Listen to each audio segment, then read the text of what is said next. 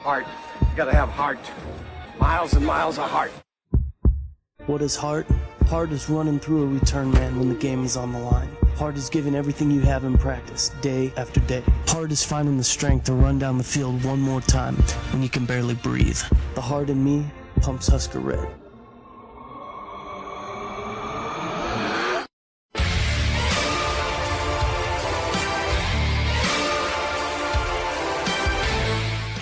And welcome to a brand new episode of the Five Heart Podcast, brought to you by CornNation.com, part of the SB Nation Podcast Network. My name is Greg Mahochko. Joining me, he is one of the usual co-hosts in John Dam Johnston. And as we heard last week, Haas is going to be uh, MIA for four months. We might hope that we can get him uh, to to join us around spring ball time, but uh, uh in his stead, at, at least I, I don't know if it's you know for 16 consecutive weeks, but but at least for tonight and more than once, I guarantee you. Paul Dalen from Corn Nation is joining us uh, again. Paul, welcome back. Always a pleasure to have you on the show. Well, thank you. It's always a pleasure to be on the show. Well, we all remember how uh, I answered the phone, you know, or the phone, the call, you know. So we know the pleasure's high up there tonight. John, how are you doing, buddy? Oh, it's a beautiful week. No, it's not. Don't lie to me. Uh, that sounded sarcastic, didn't it? it? Yeah, it really did. Can I? Speaking of week, does anybody else think it's a little ridiculous that we have such a, a long span between the college football semifinals and the championship game? Isn't it, it's almost two weeks? Isn't that a little ridic- ridiculous? I, I well, everybody everybody gets the chance to heal up. Yeah, you don't get that opportunity in the regular season. Um, it what it does is it completely destroys this this uh oh oh we can't we can't we can't expand the playoff because uh, the games will go too long into the season. Well, if you have three weeks off between the semis and the finals, um, you need to come up with a better excuse of why you can't have eight teams because you've got like two weekends free in the middle there that we could be playing football. I mean, I'm not so, going to lie. It wasn't until John, you know, said in whatever tone or tenor that you know he said it's a beautiful week that I I completely forgot that there's still college football to be played. I mean, that's just how out of sight, out of mind it is at this point. I bought stuff for dip on Monday because I thought the game was Monday. what? well, that's and and that tells you how out of touch you get when you're in graduate school well, and working full time. Um, I really thought the game was Monday night. Follow up so, question for you, Paul. What what kind of dip are you going for? What's your go to? Oh, my go to dip. Um, don't laugh, but there Red is uh, at Costco. Um, I get two two different kinds. One is a one is kind of a spinach and artichoke dip, and the other is this white queso dip. And when you put them together, um, kind of mix them together and then bake them, so they and, and warm them up in the oven, and they get they get um, they melt. Mm-hmm. You mix them together. Oh, they're super good. Follow up question to the follow up question. Uh huh. You said spinach artichoke dip. I yeah. always think bread bowl. Do you got a bread bowl rocking down there in SA? Um, no, no. We we pretty much do tortillas down here. Actually, that's fine. Bread bowl is uh, that sounds like a, a northern thing. So, no, just just well, tortillas. Well, John, you're in the north. Uh, bread bowl is that a, is that a northern thing? West. I just thought it was like a you know wherever you see a Panera, you can guarantee there's a bread bowl. Well, there.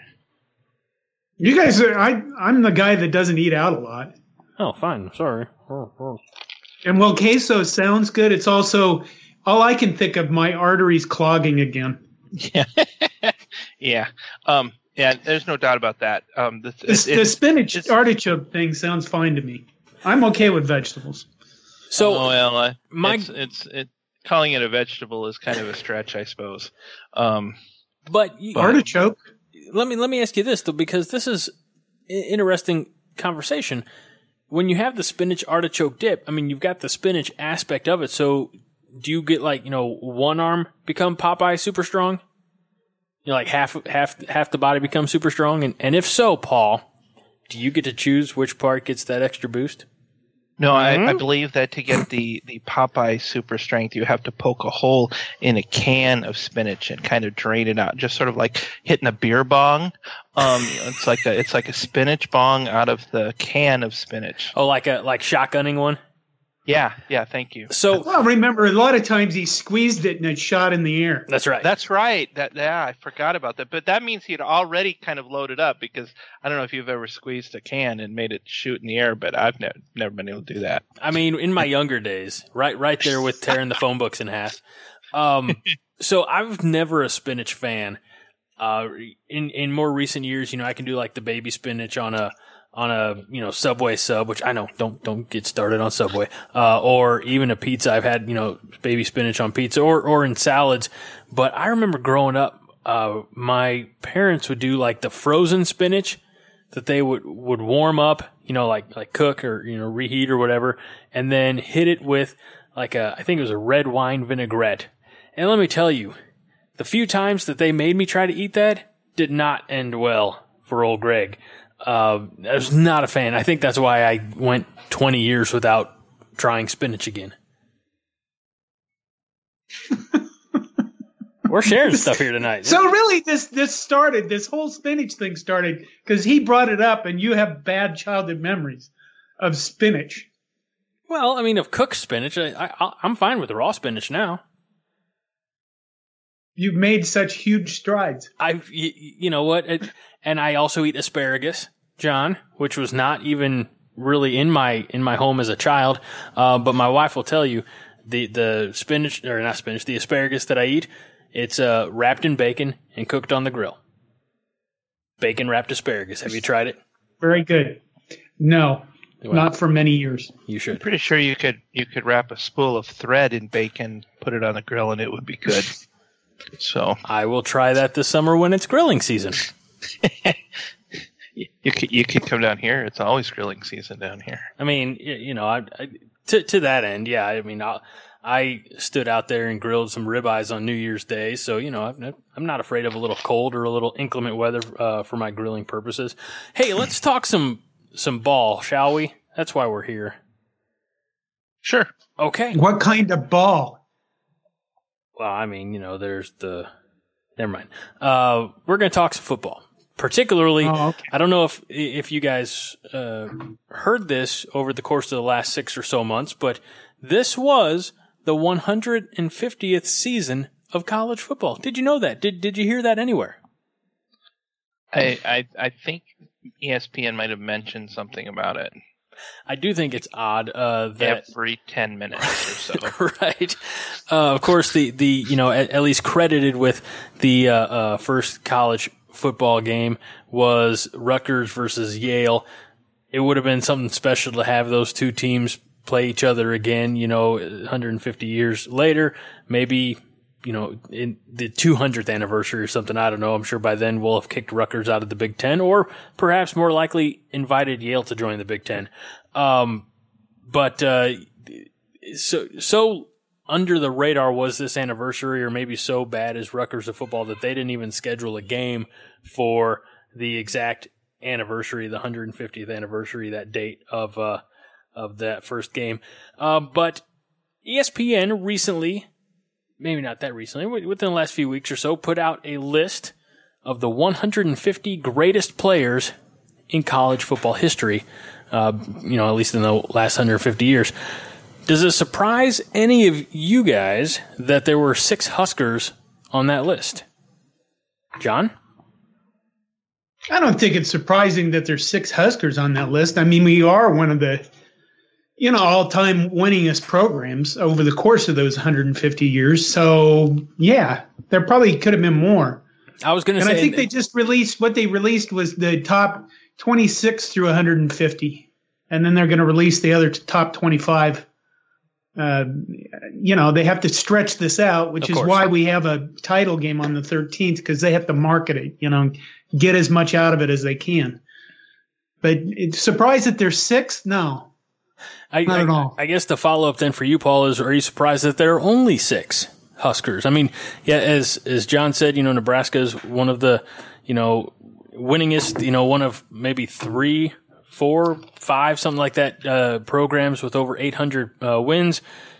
Are I know that there have been a lot of obviously great football players throughout the year. I mean, at least since they, you know, uh, created the Heisman Trophy, there have been ex, you know, that that many different Heisman Trophy winners.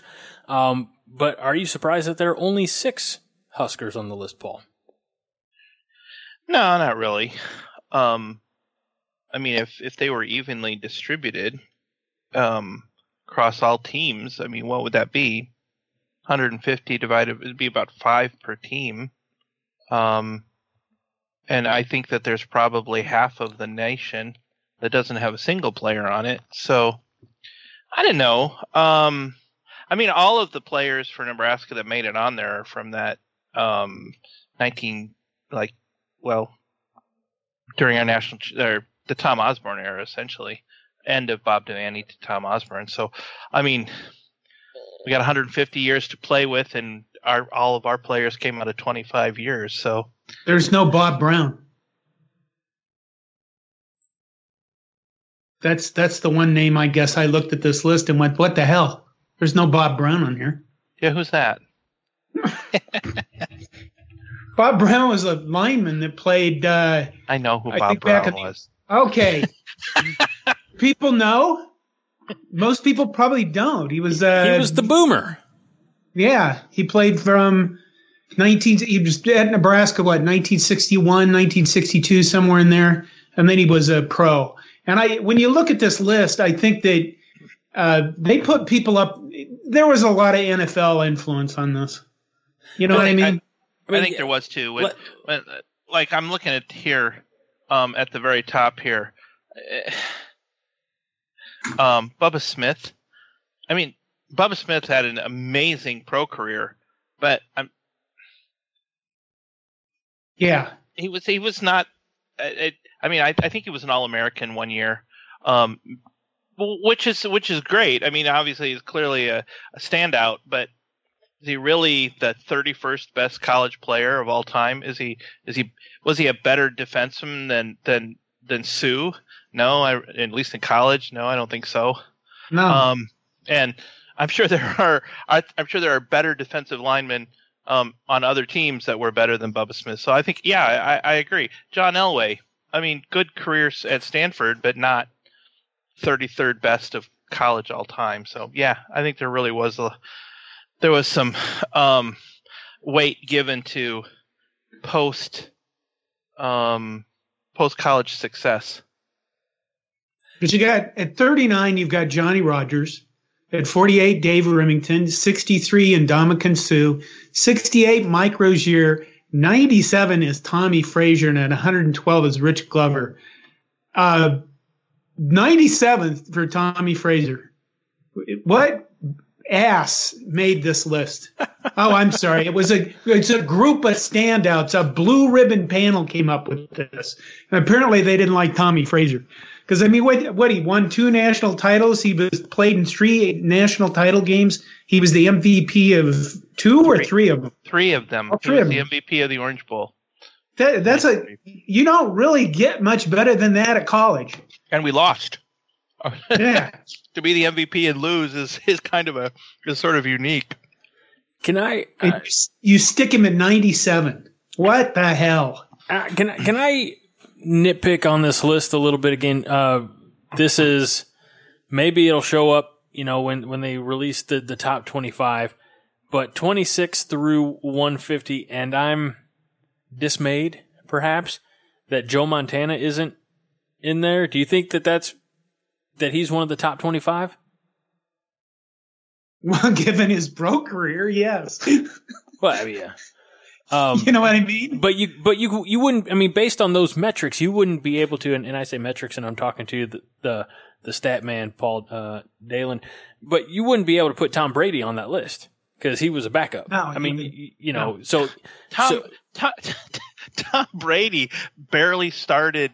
Um, uh, Tom Brady had a mediocre career at at Michigan. Well, not mediocre. It was he had a it was a decent player at Michigan, but there is no way that anybody looked at him when he was drafted in what the se- sixth or seventh round and said this guy's going to go on and be the winningest Super Bowl um, or probably the winningest quarterback period of all time. Um, no, no. Well, who Tom cheats? Brady is not on this list, and if Tom Brady is on this list, then we need to just move on to a different topic because this is just complete total bullshit. if he if he is in the top twenty-five, Yeah, You know, they, the- they the- really. Go ahead. was Rich Glover on this? Okay, Rich Glover is at one twelve. The other guy that um that I'm I'm I'm pretty sure we're not going to see because um we're at the top 25 and that's kind of it's pretty elite is Dean Steinkuhler. I'm I'm kind of surprised that that, that he didn't make it make it on there either. Um actually, and and honestly between um in the 80s and 90s, I mean there's Zach Zach Wiegert and Aaron Taylor, uh Will Shields. We had Grant Just- Wistrom. Grant. Well, I'm talking about just in the offensive line, Oh, but okay. yeah, on the defensive line, Trev Alberts, um, Grant Wistrom, Jason Peter were all all players that that would have started four years at um, you know Alabama, Clemson, Ohio State level players right now. Um, some of the uh, these guys just dominated the sport um, in ways that it, it, it's hard to it's hard to remember anymore. Um, there was a there was a list they did earlier about like the best offensive group, and on that list they chose Chuck Bednarik over Dave Rimington at the center position. And I kind of looked at that and went, okay, you know, again, Chuck Bednarik, the the awards for what the best player in college football, they all say that, whatever. Again, he had a good pro career, but over Dave Rimington, Dave Rimington was the Big Eight Offensive Player of the Year one year as a center. That's freakish. um uh yeah um And I'm, I'm sure that people look at this and they, you know, probably lists like this convince us that ESPN hates our team. And uh, I don't know. Going through this list, I, I you know, it's, uh, Well, I wonder you if really E feel. ESPN hates my team. Uh espn definitely hates your team We know Kirk Um, Herbstreit does. uh every kirk kirk Herbstreit espn uh bill callahan or not bill callahan bill connelly definitely ev- all of them hate your team doesn't matter what your team is but they hate your team i mean I knew it. Yeah. um, the uh, I was saying earlier, um, I'm, I'm not sure I buy the where Mike Rozier being the the the highest. Um, actually, he's not. Johnny, Johnny Rodgers Rodgers. is. I don't think there's going to be any more Husker players in the top 25. No. Um, Who who would you pick in the top? Who would you pick as number one in 150 years? I um, Red was- Grange, probably. Barry Sanders, Herschel Walker. One of those three is going to be number one, I'm sure. Yeah. I don't think it's going to be Barry Sanders. I, No, I- I'd say are you- Red Grange or Herschel Walker. um, You, you don't think? I mean, this is you know while we're talking about it, you don't think it's going to be someone from a more, I guess, modern era. You know, like maybe somebody somebody who Oh, you, you know lit the you need to record books on fire in the last Yeah, you know. oh, you need to back up the truck right now. Barry Sanders is the same age as me. well, I mean, Yeah, Greg, what are you doing? The more You- modern. You went to college the same years, so you need to just stop right now. More modern era. you know what I mean. I mean, with the within the, so- someone maybe who came along in the last twenty years and, and lit the record book on fire. Have you ever watched Barry Sanders? Yes. Okay. I I and I, I swear, it, it, he he's got some kind of Star Trek like anti gravity thing going because he can move literally vertically and horizontally as fast as he can move, um, or he can move uh, vertically and laterally as fast as he moves. Um, uh, I get no, I, I get what you're front. saying. Um, I I had uh, you know, I'm a. It's no secret on the Five Heart Podcast. Greg's a Pittsburgh Steelers fan, and and I came of age as a Steelers fan in the '90s when, while they were competitive, you know, it wasn't like the '80s. While they were competitive, they weren't you know winning, uh, you know, uh, uh, championships. They weren't winning the Super Bowls. But uh, I had a, a, buddy of mine, my best friend, his dad made the observation one time, you know, because Jerome Bettis is my favorite NFL player. And he said, yeah, you know, he said, uh, Barry Sanders runs pretty, Bettis runs ugly. You know, and that for whatever reason, 25 years later, that, that little, you know, phrase or, or has, has, stayed with me. So yeah, I'm, I'm well aware of what Barry Sanders could do. And, you know, now that he's, you know, a geriatric, uh, he's not doing that anymore, Paul. He, well, I think he just got tired of getting creamed. No, um, he put up he put up amazing pro stats. I know. Given I was, the given the uh, pro support that he had. Um, yeah, if and, he would have been with anybody besides Detroit, he would have won a couple of championships. Yeah, probably. But I was uh, also well, making, I don't know. It depends. I was making an um, age joke at your expense too. Sorry that it missed. Yeah. Um, the other. Uh, um. Oh God! Now I'm having a Barry Sanders senior moment here. Yes. Um. Um. Bo Jackson, I think, might be, um, in the top 25. I think so. Um, watching him play, um, he was he and Herschel, Herschel Walker and, and um, Lawrence Phillips are three of these giant men around boys running backs that they just seem to I don't know giant giant football players seem to just wilt off of them um and yeah, um, I don't know. It'll be interesting to see. Um, I, I, I'm disapp- I'm disappointed. I, I, I do think that um, there's two other Huskers that I would have liked to have seen on this list. Um, Lawrence Phillips and Ahman Green, and um, uh, I think both merit um, their their accomplishments on the field uh, merit um, being on Inflation? the list. Yeah. Huh. It it's oh. tough for me to wrap my around.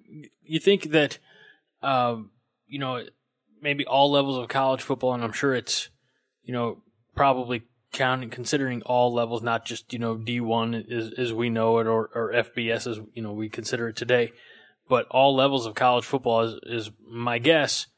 You know the the players that they are uh, you know, taking this list from.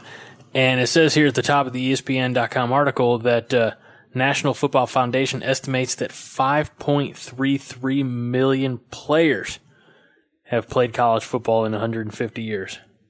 So that's, I mean, I that that right there was kind of tough for me to wrap my brain around. That's a lot of people. Is that at all? Is that at all levels? That's that's what I'm thinking. Um, it just says college football. It doesn't say, you know, like, you know, power, not, not obviously not power five, but, you know, like D1. I mean, but it could be division two, division three. And I wonder, I, I'm going to make a little Nebraska connection here because this is a young man that I had the privilege to watch play football when I was uh, covering sports out in Chadron, and that's Danny Woodhead, uh, you know, who played at Chadron State. And I'm not saying he'd be on the list, but you know, he was a two-time Harlan Hill Trophy winner, which was the Division two version of the Heisman. And so I wonder if like a Harlan Hill would make the list anywhere. I didn't search. I mean, you know, I, I don't know. I, don't I know, think guys. there's going to be some. It's not entirely unsupported to to think that for lower levels of football that if the same player were playing against Danny Woodhead is a really good example.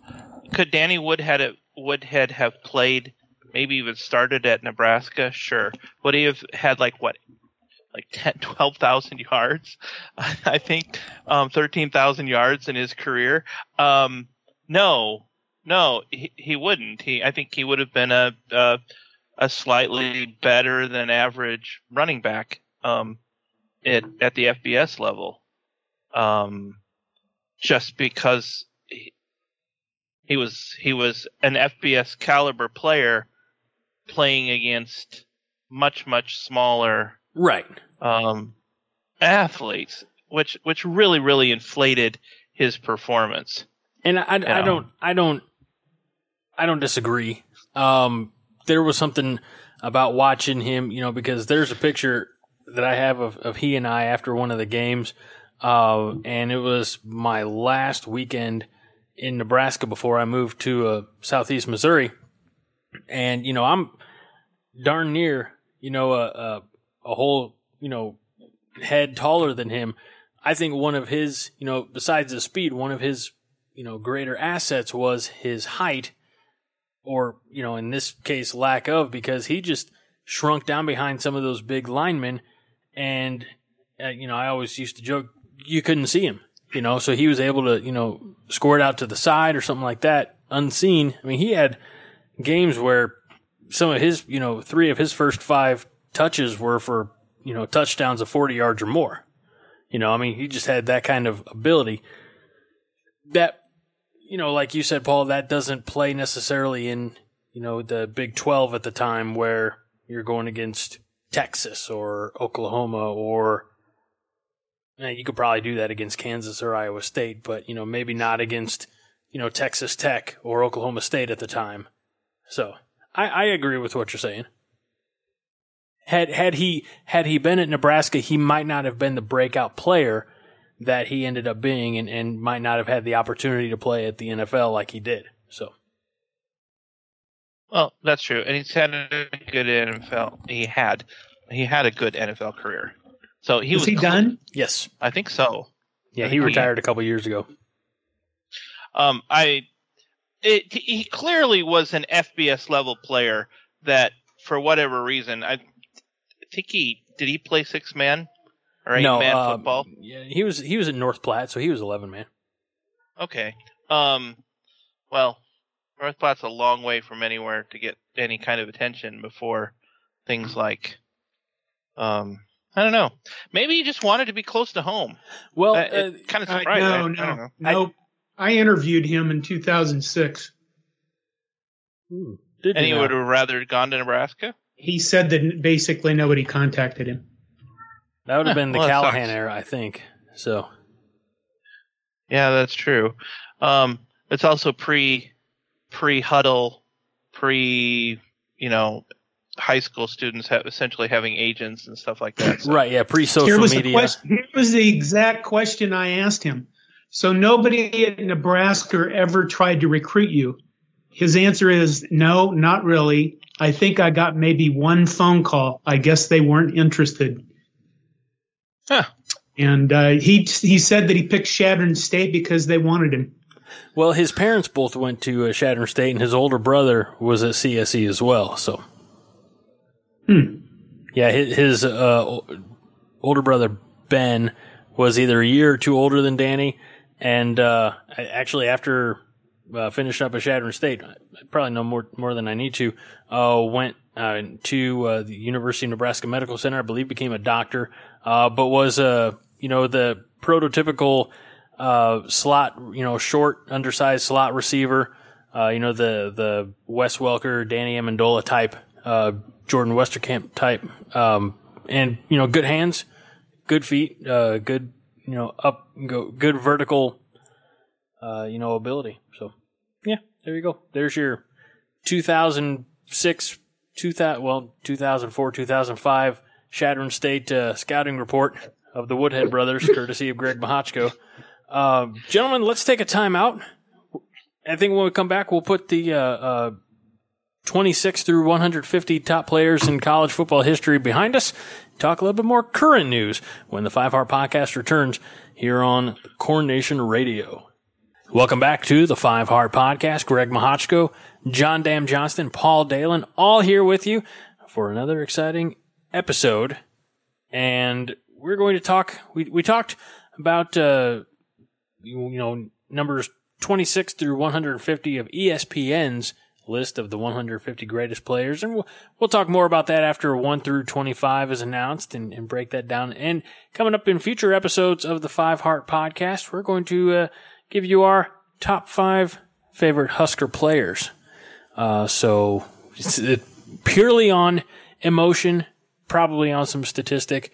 Uh, or you know, if if like, trust me, if Paul is involved, there's definitely some statistical analysis involved. Um, but it's not you know going to be anything too scientific. It's you know when you think of your favorite Husker players, for example, one of my uh, good friends, I call him Papa John. Don't ask me why. Uh, the Husker who got him to be a Husker fan was I.M. Hipp, and he said, "Man, that's a cool name. I'm going to be a Husker fan." He's he he's a generation above me. You know, he, he's more John's age, uh, but uh, um, John and John, Ouch. different John. Well, I don't know exactly how old he is. I mean, he's old enough to be retired. I am. No, uh, Papa John. Oh, okay. But he worked in a factory. I don't know if it's you know it might be different depending on your line. It, you guys are older older than me. Is it? Does retirement age differ on the the industry that you're in? No, it, yes. it, no, it, it it it varies depending on whether you can make enough, you have enough money. is what it is what it depends on. Um, Noted. So what you're saying yeah. is well, win the lottery. I, would say that uh, IT people get shown the door at about 55 or 60. Yeah, there's whether they want to be or not. There's some ageism at at at work here. Well, yeah. so and and I mean that's it, John. Let me ask you this specifically: Is that do you think that that is because they feel they being our corporate overlords uh, that after a certain age you are no longer capable of keeping up with the changing technology? I think that's how it's sold. Okay. The honest to God truth is, IT people, many, many of them work horrendously shitty hours. And when you're young, you're willing to do that. And when you start getting older, you're like, fuck this shit. I'm, it's not worth me to work 60 hours and stay half the night at a company anymore because you guys, you know, treat me like crap. That's not the case for me personally, but I have seen, you know, I'm a consultant, IT consultant now for 30 years, and I've seen that played out over and over. It's just your willingness to have the company beat you to death after a while, you just say, I don't want to do this anymore. Well, you know, gave her, uh, you know, crap at the uh, onset of the show, or at the outset, I should say, uh, you know, when I was joking about my mom and dad. But my mom uh, was a registered nurse, you know, from the time I was born. And, you know, she worked night shift in, in the ICU. And for the chunk of my formative years, worked in the operating room. And then, you know, was, was an educator. And it's like as she went on in her career. Like she actually became an IT, you know, consult. I don't know if consultant is the right word, but you know, it, it, along the hospital system, you know, she you know would be sitting at home. At, you know, I was out of the house, but you know, she'd be, you know, they'd call her up and say, "Hey, you know, we need help with this," and so she'd fire up the laptop and you know fix it. So it was weird that you know, as she she went from a more hands-on clinical, uh, you know, uh, career to to IT as, as she went on. Now, now she's, you know, retired. My dad's retired, but you know, there, it, there's, I think it, it, you know, to the point, it doesn't matter your age. It, it, what matters is your aptitude. And if you can do the job, then, you know, you can do it as long as you want to, right, John? Yes. Yeah. Paul, you on the same page? Um, I, I think it should be that way, but I think there's other I think there's other variables of consideration. Um, uh, guys like me and John tend to tend to command much higher salaries, um, which some companies just don't want to pay uh, simply based on years of experience. Mm-hmm. Um, and if if given the opportunity to to replace you with someone fresh out of college and as willing, as John says, to you know to work like I don't I don't know I can't say work like a dog because my dog's lazy, but um, is willing to put up with a with a lot of crap that that I'm neither willing nor capable of putting up with right now. Um, so yeah, it it it's something to be thinking about. That in my so that we're getting kind of off topic here, but my my advice to someone entering their 40s is to think very seriously about where they're working and where they're going to be working when they cross over 50 Um, because once you once I think once you get to 50, there's a you need to be careful. Um, if you're at the wrong place, somebody's going to find a reason to discriminate you against you uh, based on age, and it helps to be at a place where that just doesn't happen as much. Well, I know I've um, been I've been discriminated against. They said I was too pretty, kicked me out of radio. it's horrible. Can we talk about Can we talk about the Huskers again? No, we're going to talk about the madness that's in Mississippi. Oh, oh, is it next week we're going to talk about Huskers? See, uh, are you talking about of, our? Are you talking about our top five Huskers? Yeah, yeah. You kind of got you kind of got garbled on me. You went like you got that uh, that electronic garble there for a minute. I, I teased our top five favorite Huskers on a future episode. Oh, and hey, because you know that good. that's something that requires just a little bit of of uh, thought and, and research. I don't have you know the. What? Are you implying we're supposed to we're supposed to think about what we're going to say before we get on this show? It is going to be the one time in my history of the Five Heart podcast where I'm actually going to put in a little thought. Yeah. Okay, well, let's talk about the madness Mississippi college football right now. You just disappeared. Why don't you uh, plug your microphone back in?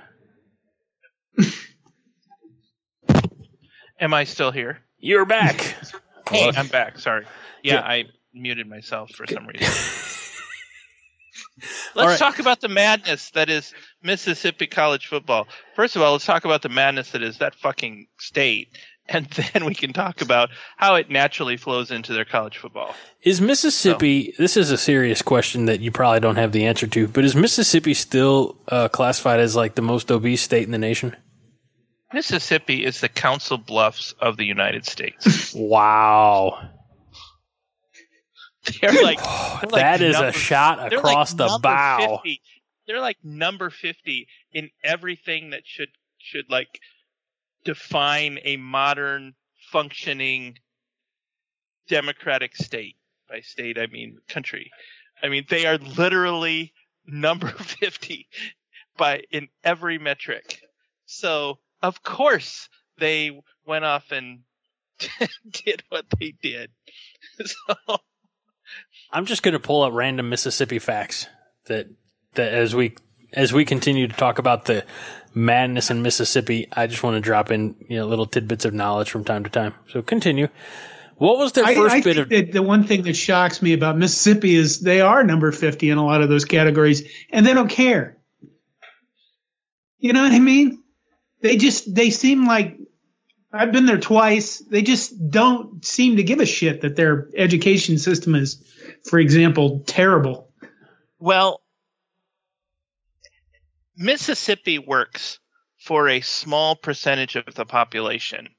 Um, if you happen to be from a upper middle class or wealthy white Protestant background oh, in Mississippi, you are probably, particularly if you've been there for generations, you are plugged in to whatever the this nervous the nervous system of the of of the state, which gives you access to their um, you know career advancement, a- access to fraternities and sororities and the networking that happens there, and then and you know, and you, if you go to law school at at Ole Miss, which isn't a bad law school by the way, regional school, um, you can almost count on getting fairly good job.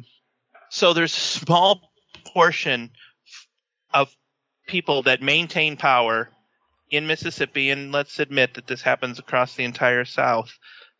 Um, that they you're right they don't care that for 85 90% of the state these things aren't working because it's working for them.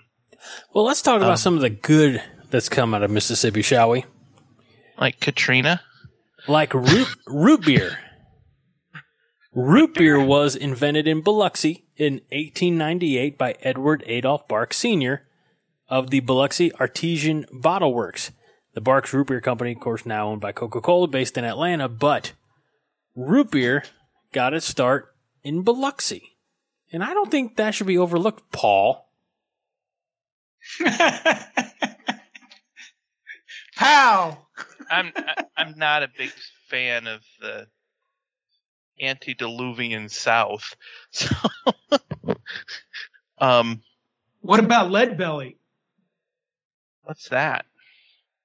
Lead Belly was a blues singer back like in the turn of this, the, well, the turn of the last century. I'm glad you mentioned that because and he is blues, uh, he's he literally I don't know he probably established music for the next hundred years for I mean rock music well, you blues know? music because was, it was blues blues didn't music mean that was- it didn't later transform everything that happened after him no, but blues music was born in the Mississippi Delta, the northwest section of the state between the Mississippi and Yazoo rivers. Um, Lead Belly is from Mississippi, as is BB King, Howlin' Wolf, John Lee Hooker, Mississippi John Hurt. I mean, that one makes sense. And Little Freddie King. Those are just to name a few. So you're yeah absolutely- Paul I want to tell you guys a story. So so listen up, oh my god Wait, wait, So wait, two wait. and a half- Is it a story about a man named Jed? What? Is it a, a little story about a man named Jed? No. Damn. Um, about two and a half decades ago, I was a uh, young, slim, good-looking second lieutenant, and I was sent to school to attend a, a school um, at Keesler Air Force Base, and which I did, and went there and and did the things that second lieutenants do, which involved a lot of drinking and and not much else. Um, but one of the things we did was my classmates we had i don't know a, a monday or a friday off or something like that we decided as a group that we were going to go to miss we were going to this was like a january february like right before mardi gras time so we decided we were going to road trip it to new orleans which is about four hours but had to cross a good portion of sort of the you know kind of the the really backwoods you know back roads deep south area. Um, this is the this was the 90s, okay, and uh, we stopped at a roadside cafe and um, got out. Um, um, went in um, just to get something to eat before we went on to New Orleans and enjoyed some beignets and lots of beer. Anyway, um, they on the menu was boiled peanuts, among other things, and broiled peanuts and others other del- peanut delicacies. Gives you an idea of where we were. And and the woman that came up to take the order looked at me and she said in this Mississippi, you know, almost delta-ish I can't even do the accent, so I'm not going to try. But she called me honey, and and she said, "What hey you there, have?" And I said, honey. and I I said, "Well, I just have a question." I said, "What's the difference between boiled peanuts and broiled peanuts?" And she said, "She said that one ain't got an R in it." So well you asked the question didn't you I did, I did. So there you go. That was my experience. That was was my experience um, south of Hattiesburg. So anyway, Well, so we knew earlier, uh, you know, in the off season, you know, at least the uh, post regular season, that Mississippi, Ole Miss, made a, a coaching change and brought in one of the more entertaining, or would you say perhaps, I don't know if inflammatory is the right word, controversial, probably is a good fit, uh, head coaches in Lane Kiffin.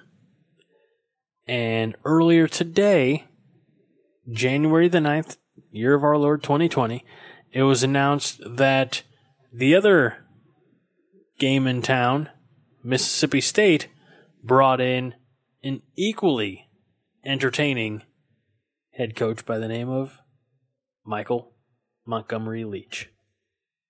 there is nothing entertaining about um uh what's his face? Lane Kiffin. Lane Kiffin. Thank you. I can't even bring myself to say the words.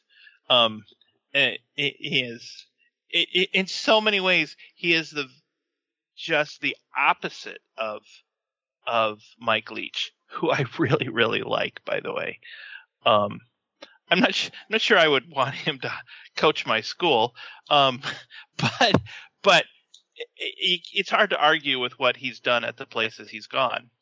Um, Lane Kiffin, on the other hand, I I don't know. Uh, I don't see a record of a success, and I do see a record of him just being a general asshole everywhere he goes, um, and kind of sort of this mercenary sticks around for a year or two, and then he's off to somewhere else, um, and letting other people pick up the pieces. So. Well, let's talk a little bit. When did Kiffin enjoy his most success? It would have had to have been on on Nick Saban's staff at Alabama. Certainly. Um, you know, he did, he did change the Alabama offense. Yeah.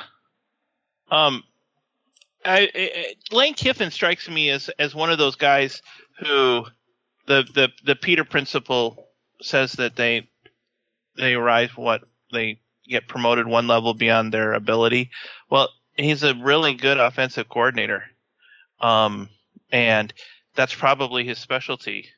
But unfortunately, we keep promoting him beyond that, and he's just I don't know. He's just mercenary is the only word I can think of because he never stays anywhere for more than you know more than a two years. Well, he was he was run out of Knoxville. yeah, he was. He didn't coach a single game, or did he coach a full season at in at at Tennessee? Well, I thought he coached. Uh, yeah, yeah. I thought he coached the season. Am I, okay. am I wrong on that, John?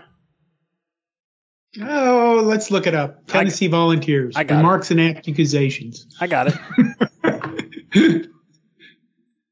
I'm on it. In in the meantime, um, yeah, he was the head coach was, uh, from 08 season. to 09, yeah. And then he went to USC. I don't know. You know, you could take a different perspective on this and say maybe he's smarter than the rest of them.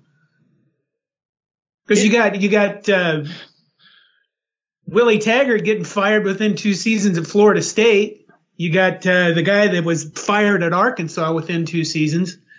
I think maybe you know the Mike Leach has this figured out as well as anybody, and perhaps Lane Kiffin too. That they're going to fire your ass anyway. So why don't you just keep moving around and taking different jobs?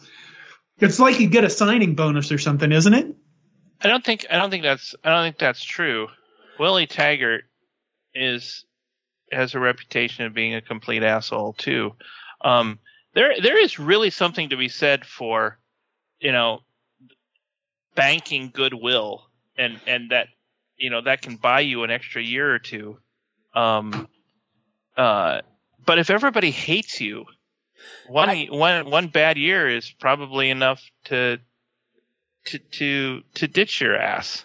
So um, I, I would I want to stick, you know, just a few more points in uh, in uh, Lane Kiffin. He has never. I mean, he has a 61 and 34 record as a head coach um, at, at college. Uh, he did spend uh, just over a season uh, in the NFL uh, with Oakland. Which you can imagine in 07 and 08 how that would have gone over. Um, that was actually his first head coaching job. Like he was an offensive coordinator at USC, and then they plucked him, you know, away from the uh, Pete Carroll years, and uh, and and he spent a little time in Oakland. He was at Tennessee for a season. He was at USC for a few. Then he was the offensive coordinator and quarterbacks coach for three seasons at Alabama, spent three seasons in Florida Atlantic. He doesn't have a track record of success. And that's the thing that's mind boggling. I mean, I don't care what you say. Florida Atlantic's not a major player in college football. Um, so I, I just, I don't get it.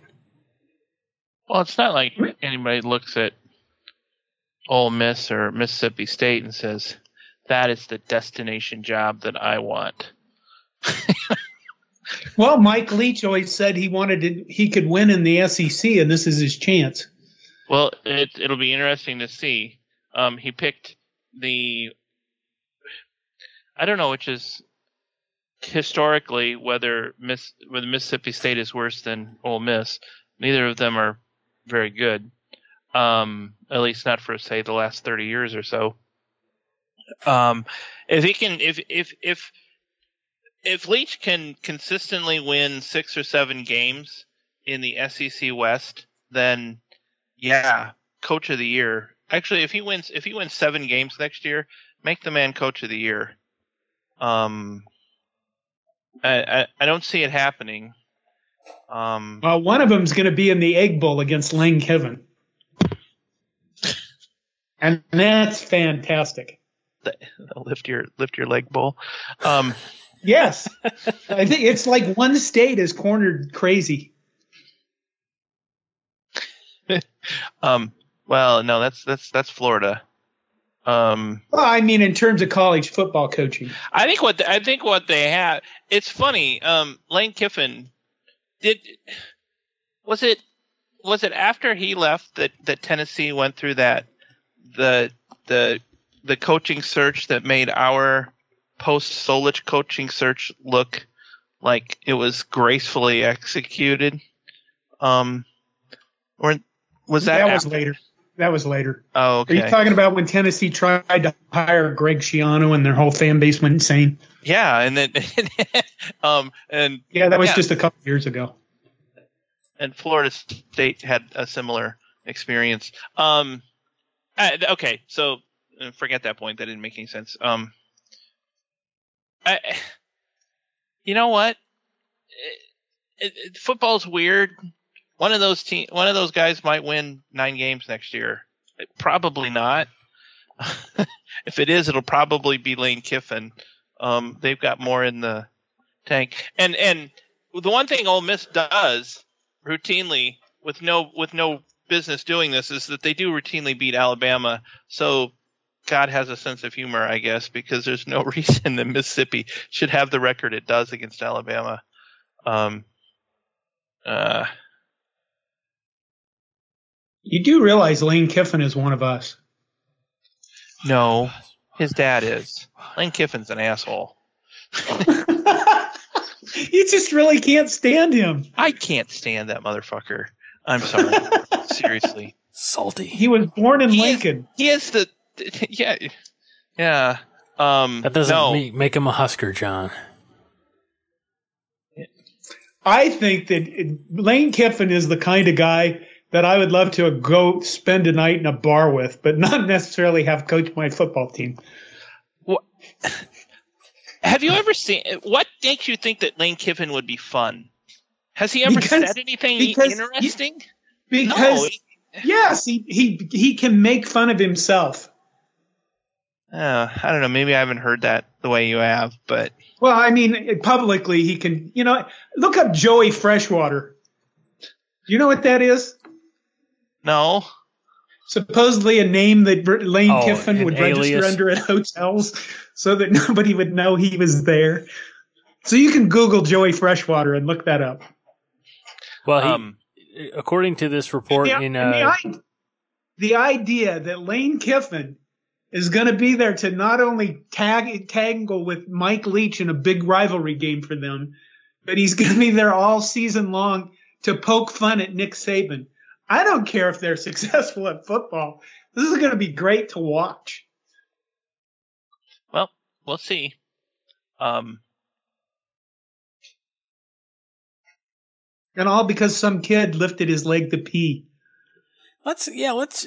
I mean, I don't, I don't know if we need to dwell on it. If anybody's not uh, familiar, it, correct me if I'm wrong, John, but it was the same kid two years in a row who, after you know scoring a touchdown in the Egg Bowl, like you know, got down on all fours uh, in the end zone and lifted a leg like he's a dog marking his territory.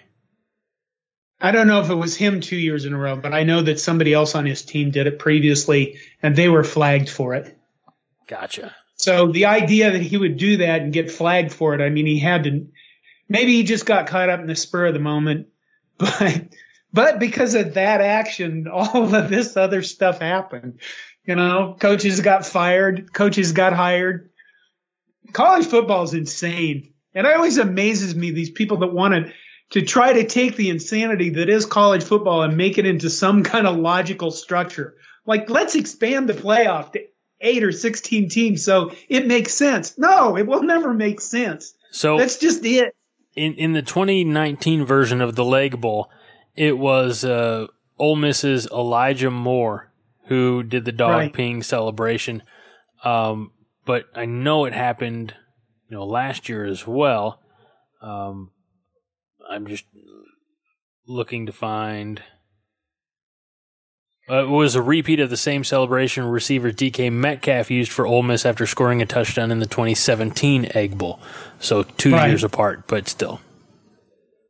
Well, the difference between 2017 and um, this year was that Ole Miss had like a two touchdown lead, I think, and so so getting an unsportsmanlike conduct penalty and maybe missing the t- turning the chip shot into a, a, a, legit actually have to pay attention to what you're doing kick um, it, it it may or may not matter. Um, but it sure mattered uh, in this game because it it uh, I, th- I think it gave old, old Miss um, bowl eligibility right this was this this put them uh, uh, un- surprisingly at um, being able to or six wins is what I'm trying to say, and I can't. It, Mississippi State was bowl eligible because of it. Yeah. Then they went to the bowl. Then they fired their coach. Works for me. Oh, so, okay, have we beaten Mississippi to death? yeah, uh, let's talk real quick about uh, a couple of other shifts uh, around the college football landscape as uh, some individuals go from college to the pros. Uh, in the Big 12, you have Baylor's Matt Rhule, who's going to the, uh, I hope I pronounced that right, going to the Carolina Panthers. And in, in your home state, John, Minnesota Golden Gophers Antoine Winfield has foregone his senior year and declared for the NFL draft. Now, I know that's going to break the heart of Rotten Sun, but after the type of junior season that Winfield had for uh, the Gophers, that was kind of a no brainer, was it not? Oh, you could always stay another year, but I think the key is, is uh, yeah, he should have gone. I mean, he's probably going to be a fantastic NFL player, barring injuries or things like that. I think the other thing is is that he is he's not the entire Minnesota defense, but he was a guy who certainly made their defense a hell of a lot better than it would be without him. So that is kind of news for Nebraska to watch him go away. Um, we also had did we talk was it last week we talked about Jovan Dewitt? No, going that, to that North actually, Carolina. Uh, I don't think that happened yet. I think that news just broke earlier this year, or earlier this week, I mean. Yep. So our outside linebacker coach and special teams coach goes to coach with Mack Brown at North Carolina. So let's. No comments? Well, is there. Go ahead. I was going to say uh, that's probably not bad for all parties. You know what I mean? Um, yeah. You know, no, nothing against the guy. I know he, you know, battled and I believe beat cancer. If I, if you know, I, yeah. I, th- I think yeah. I saw on his Twitter just today that you know went back to the doctor and he said it can always be nerve wracking because you never know what you, are going to expect. Uh, but appears that all of his tumors are gone, which is fantastic news for him. Um, that being said, I mean, with the, the health challenges, and, and I think there was some speculation that the climate in, in Lincoln, you know, didn't always necessarily, you know, play favorably with, with, uh, you know, his, his illness or his cancer. Um, and it hindered his, you know, ability to possibly get out there and recruit. I mean, look, at the end of the day, he, he moved on. It, Scott Frost didn't have to fire anyone from his staff. I mean, so he's able to kind of save face and, and you know let let a let a coach go on to uh, to greener pastures. It, it's all right. Yeah, I think you just have to expect turnover in coaching staffs. This idea that we, even if we get a really good coach, that he's going to be there for 20 years because that's what they did under Tom Osborne. Those days are gone.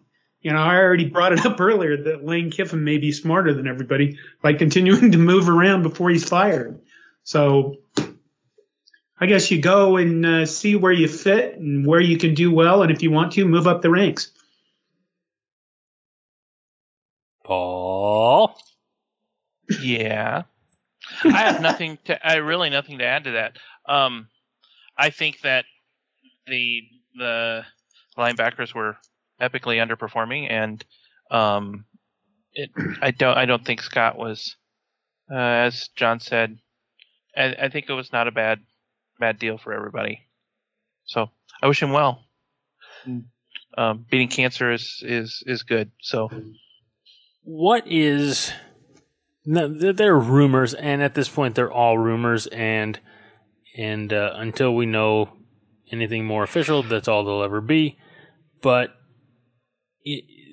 Mark Helfrich is a name that's been kicked around a little bit as potentially joining the uh, uh, Nebraska staff. Of course, was head coach at Oregon, I believe, the year that Nebraska beat Oregon. Um, that's you know under Mike Riley, if that's any indication to um, you know what what he could bring to the table. But um, what what's what's your guys' takeaway on on that potential acquisition?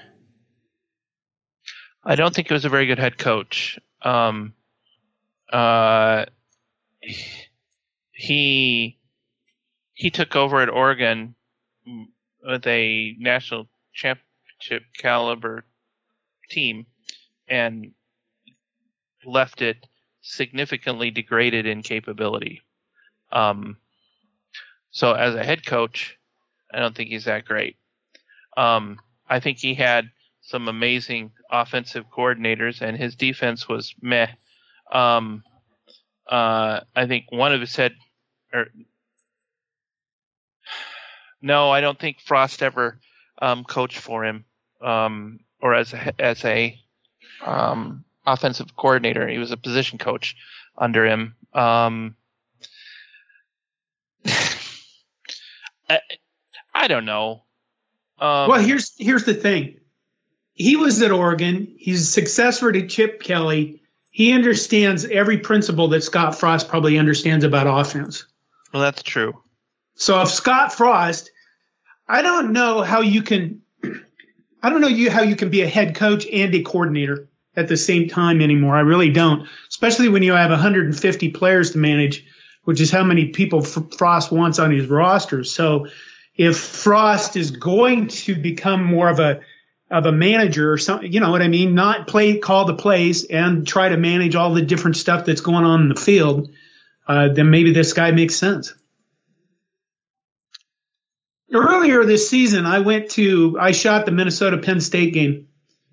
And one thing I noticed was that James Franklin, whenever there was a timeout or a gathering of the players on the sideline, he didn't talk to the players.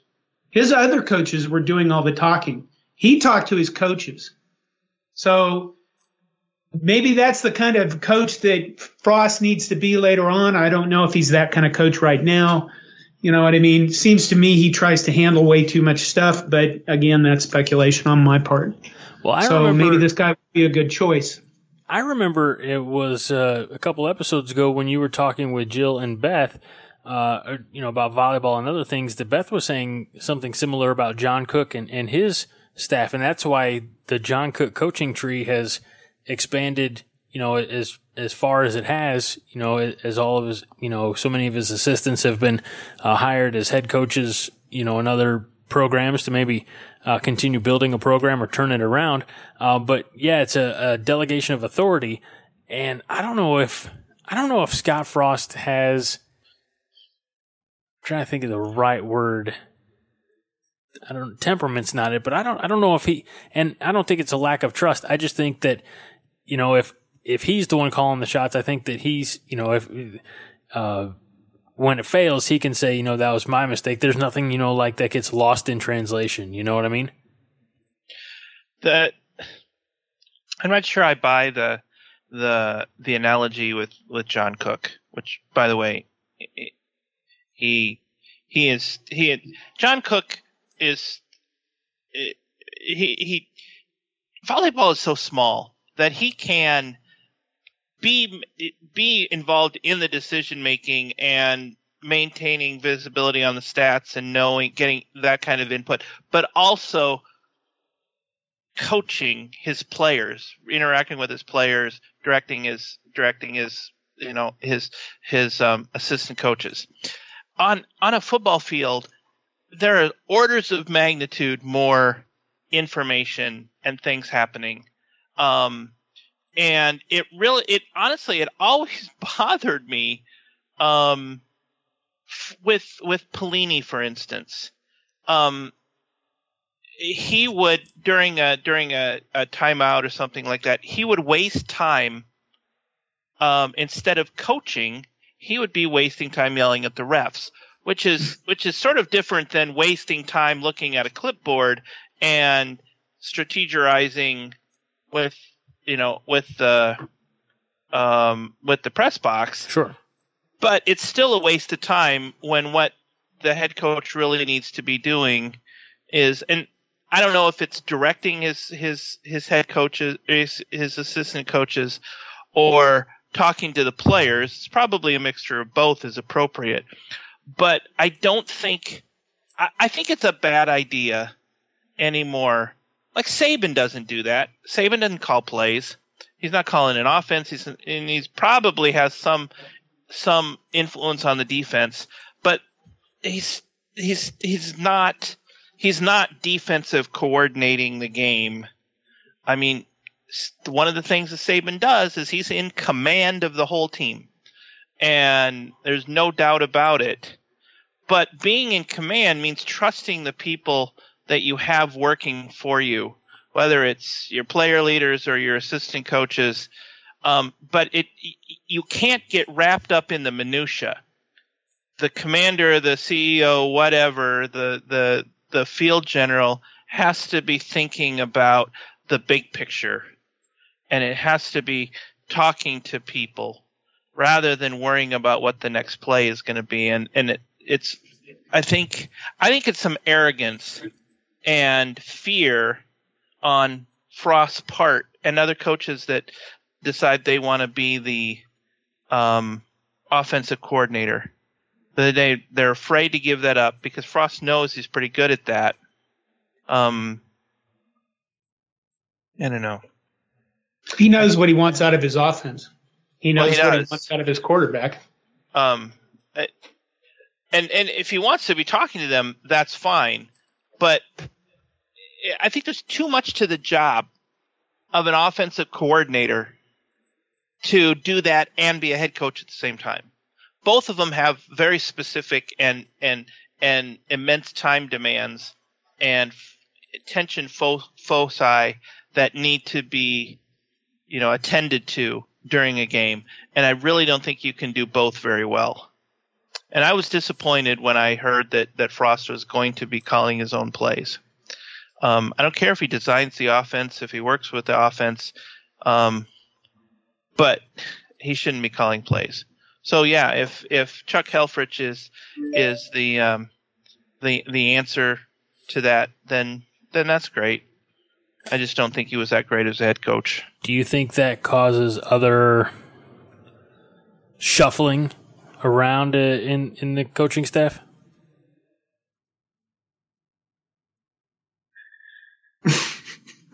A lot of dead air. We well, do have we do have an offensive coordinator. so officially anyway. Yeah. So so that will be awkward. like like my boss coming saying, "Hey Paul, I want you uh I'm going to going to hire another lead analyst." Why don't, well, why don't you teach this guy everything you know? You've already got. Well, yeah, teach, teach, teach this guy everything you know. Really?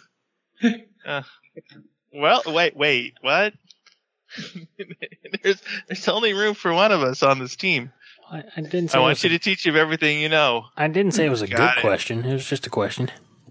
www.linkedin.com. Um. So.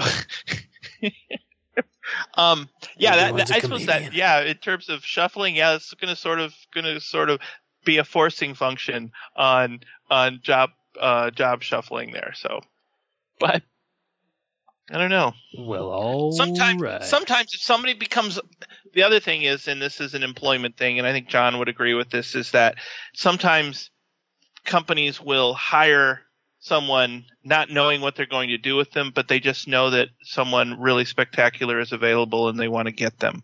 And then after they get them, they'll figure out what they're going to do with them. Um, I don't necessarily think that, that Chuck Helfrich is that kind of person, but if Frost thinks that, then you know, it's it's ultimately his decision and his program. So.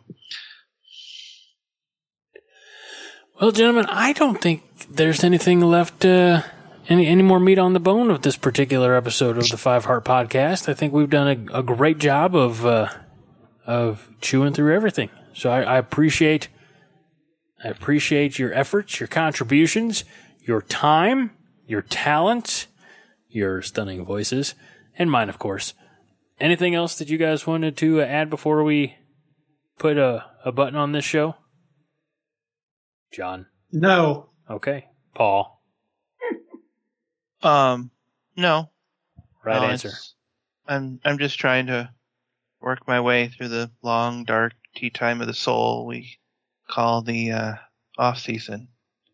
So. Wow. And as we mentioned at the outset of the show, there's still more college football to be played. It's January 9th. We haven't had a bowl game in a week. There's still more damn college football. And quite frankly, I, in my mind, it's just hockey season. Let's go Blues. Okay. What? I'm I'm not even gonna. That was a very disgruntled. No, no, no. The XFL start this year.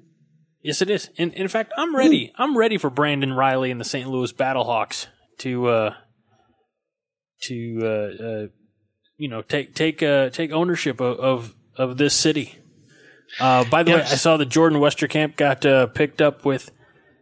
I want to say the DC Defenders. Congratulations to Westerkamp. Um, I think there are a couple more Huskers out there on on some of the roster. But yeah, no, I'm gonna I'm gonna go to a Battlehawks game. I'll let you guys know how it is. Cool. The XFL, I don't know what they're playing, but it is in football. I don't know if you guys have looked at the rules, but that's some that's some weird shit rules that they've come up with. Well, so. I mean, it, they've here, here's the thing, and and I, I go back to this, um, uh, this particular story. You got to go back to 1994, 95. Bear with me. This involves pro wrestling. Shut up. I know what I'm talking about. Uh, but when WWF was really the only game in town, Vince McMahon had Monday Night Raw, you know, for one hour. Bless you. Uh, at eight o'clock Eastern, maybe nine o'clock. It doesn't matter. Uh, but one hour. And over on the other channel, TNT was going to start up Monday, WCW Monday Nitro. And Eric Bischoff has said on the record, look, WWF is the established brand, and we're not going to just jump right in and beat them at their own game.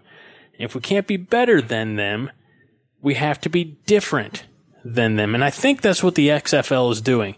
Look, the NFL is not going anywhere. So you can't just, you know, come out and have regular football. You've got to do something a little bit different. And I think that's what the XFL is doing. I applaud them for their courage. We'll see how it goes. I don't tell me, Paul, that you're not excited about the double the double pass, the double forward pass. I know you, you know, are. I, of all the rules that that were completely unnecessary, when was the last time someone got called for a double forward pass, like a penalty, which is in? And I realize it's illegal in the NFL and in college. When was the last time that was ever called?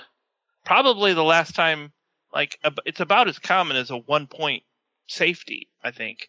So it just seems like a lot of that's just a lot of really unnecessary, just totally unnecessary. Wait, but um, what what's a one point safety?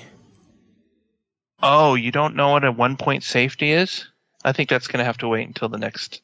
Yeah, next, uh, say, put a pin yeah, in you'll that have one. To Google it. There have been two of them in college football history. I'm not googling shit. You're going to tell us that one next week here on will. the Five Heart I'll, Podcast. I'll do that. Come on, the double forward pass. It's going to be Luke awesome. McCaffrey and Adrian what, Martinez what is a double forward? Tell me what a double forward pass would be. Is it a forward pass that that that you can make a forward pass past the line of scrimmage? Based Yes. on Is that I And thought then it, that guy throws it to another guy.